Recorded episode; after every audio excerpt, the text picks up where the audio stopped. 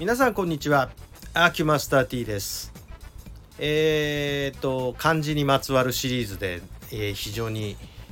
長長話というか何回もシリーズもので、えー、お話を出しちゃったんですが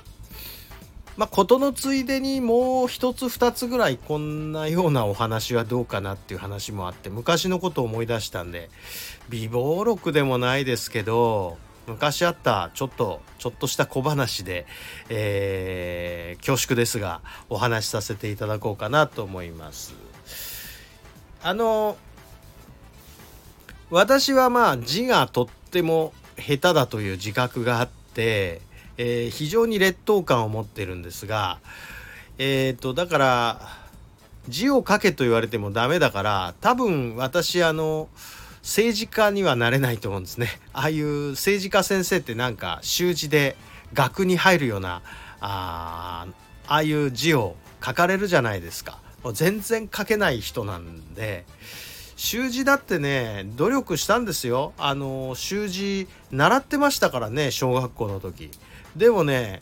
やっぱりね1年ぐらい昇級しないとちょっと心が折れて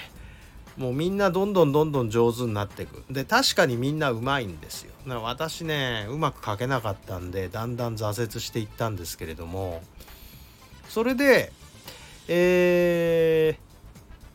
ー、まあずっと悪質でずっと来たんですけれども、まあ、ある時ねえっとこれはね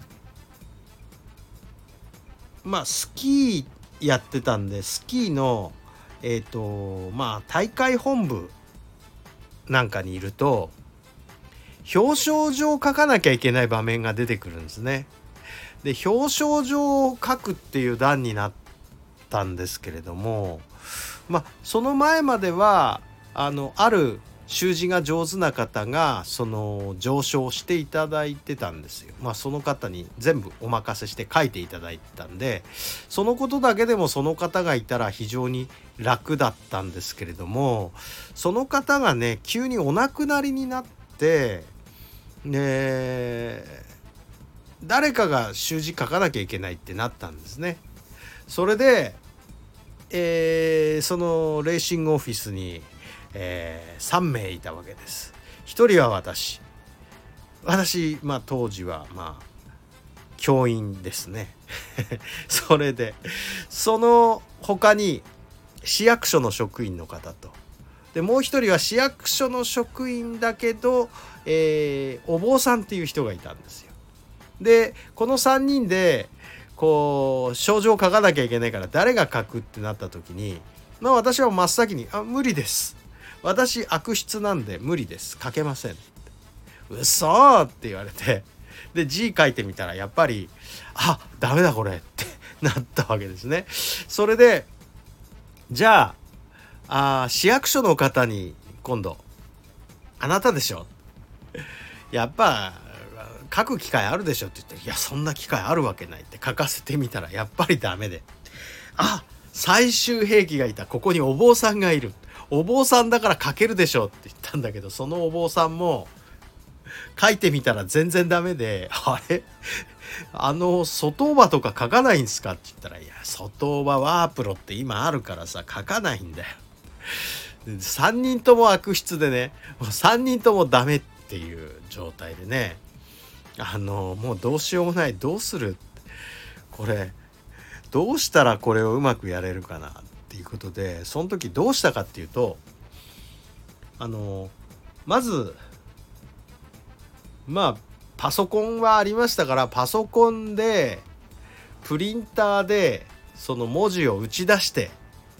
それで、えー、その打ち出した文字とそっくりそのまんまその収まりがいいように表彰状コピー機を通すっていう技でえー、つまり印刷したわけですね。その入賞した人の文字をこうワープロで打ってコピー機に貼り付けてそれでこういい濃さになるようにして表彰状その下をスーッと通すっていう感じでなんとか対応したんですねその時。いやー字が書けるってすごく羨ましいっすねって3人で、えー、しみじみ言ってたんですが。ねえー、それぞれがそれぞれで字ぐらい書く機会習字する機会ぐらいあってもいいような仕事ではあるけど誰もがみんな苦手にしてるっていうことで、えー、一番筆にやっぱり親和性があると思われたお坊さんでさえ書けなかったということで私も胸をなで下ろしたんですがまあやっぱりねうーん上書ができるってすごい素晴らしいことですね。いやあのー、そんなことで漢字に親しみは持ってるけど漢字書くのは下手っていう読むのはできるけど書くのは勘弁してっていう私でございます。ということでねまあその時のね